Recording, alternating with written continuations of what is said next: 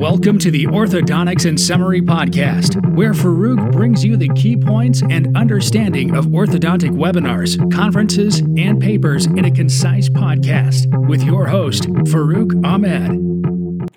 Welcome to this episode of Orthodontics in Summary.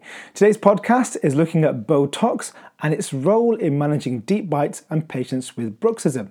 This was a really interesting lecture that caught my eye by, in the AAO by Nan Hatch this year.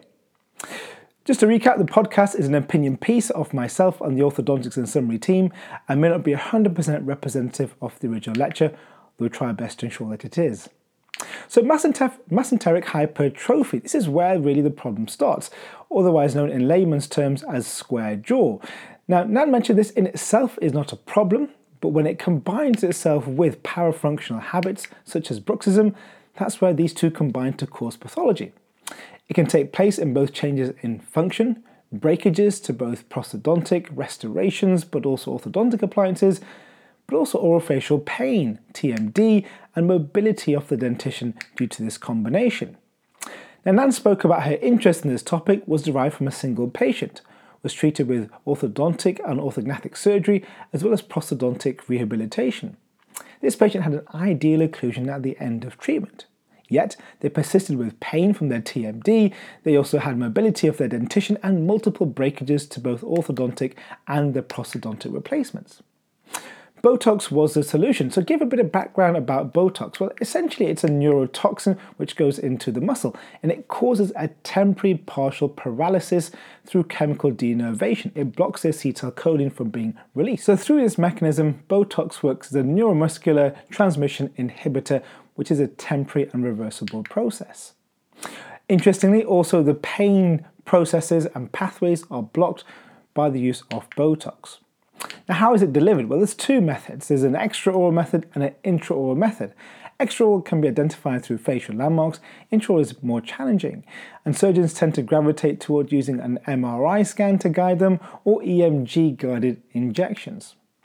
So, what are the effects?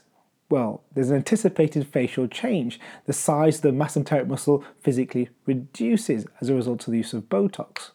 And greater facial contouring can be achieved through greater quantity of dosage of Botox. That was Wu's review from 2023.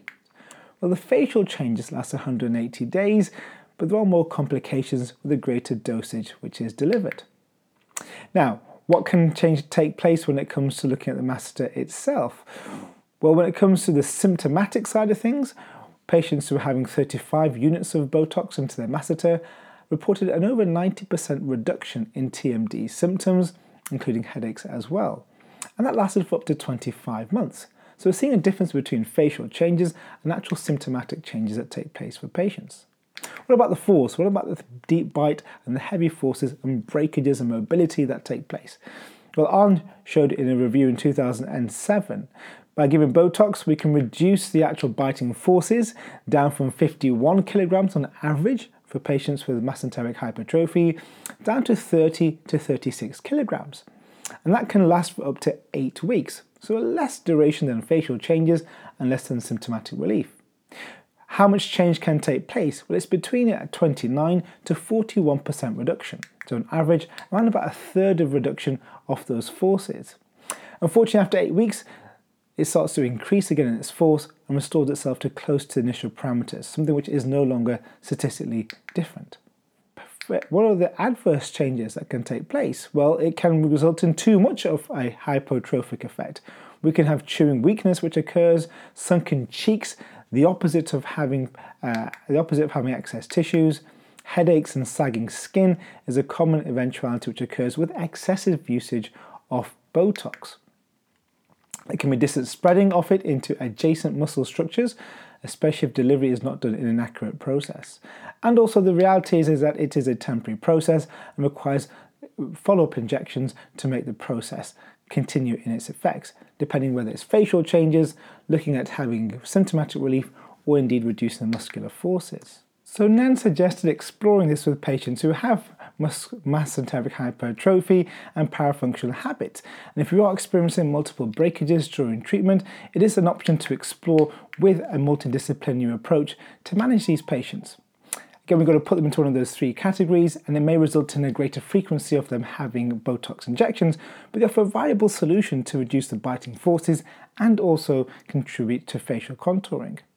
That brings us to the end of this episode of Orthodontics in Summary.